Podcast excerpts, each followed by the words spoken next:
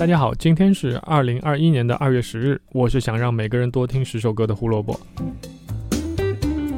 胡说音乐历史节目每天都会有更新，想知道每天的音乐小故事，记得关注我们在 B 站、荔枝、网易云还有小宇宙上的账号。找到我们的方法很简单，搜索“胡说音乐历史”或者“火救湖电台”，关注那个账号，每天都会得到推送啦。虽然披头士的故事我们得分成三期讲，但中间插播的可不是广告那种不重要的东西。今天的这张专辑本身在历史上有着很高的评价和地位，人家也是拿过很多个第一的。一九七一年二月十日，美国著名词曲作家 Carol King 发行第二张专辑《Tapestry》，获得评论界一片赞誉，销量超过一千万张，成为又一张钻石唱片。虽然《Tapestry》只是 c a r o l King 的第二张专辑，但是早在1960年代，他在美国音乐界就已经是很有名了。c a r o l King 和他的前夫 Gary Goffin 合作写了很多首上榜歌曲，甚至间接对 Beatles 都产生了影响。约翰列侬、保罗麦卡特尼还有 Ringo Starr 都自称是这对夫妇的粉丝，所以 Beatles 在第一张专辑《Please Please Me》当中也翻唱了 The Cookies 的一首名曲《Chains》，而这首歌的词曲就是 c a r o l King 和 Gary Goffin 夫妇。嗯，应该是前夫妇吧。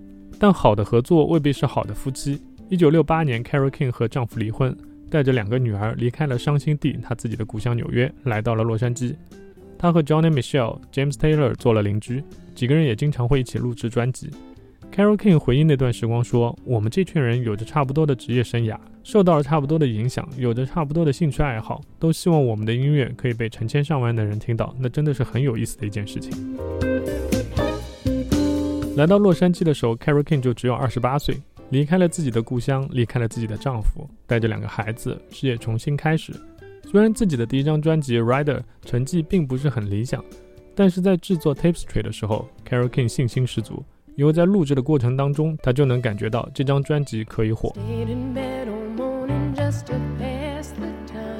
专辑十二首歌中有七首是 Carole King 自己的创作，有五首是联合创作。作品的成色之高，堪称现代创作的教科书等级的作品。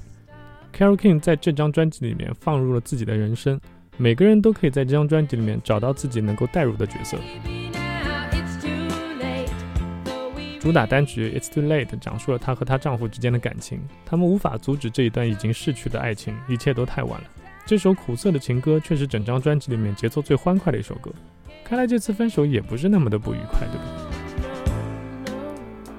专辑发售以后，直接在 Billboard 两百专辑榜登顶，并且连续十五周一直占据着榜首的位置。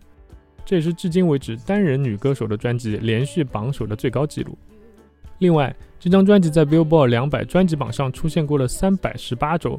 同样，在单人女歌手的专辑里面，只有2017年 Adele 的专辑《二十一》超过了 Tapestry。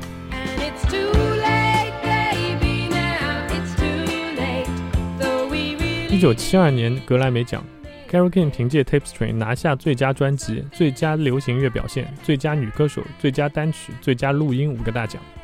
值得一提的是，在此之前，格莱美的历史上从来没有单人女歌手拿下过最佳制作奖，而且这也是女性第一次拿到年度最佳单曲。Carol King 创造了历史。